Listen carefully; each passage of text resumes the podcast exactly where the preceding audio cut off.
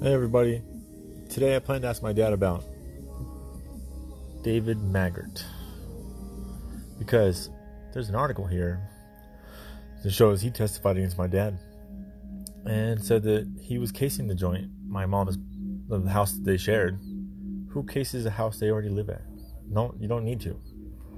Seems kind of like a lie. Anyways, David Maggart testified against my father and said he was casing the place a week before and he doesn't ask him stuff like why was he there because he respects my privacy. But I Anyway. thought your uncle testified on your dad's side. Or, either way- well, it hurt him, didn't it? That's what I'm saying. That shit is kind of like damning, even though like that don't. I don't know. We're gonna ask him about it anyways today. Join us then.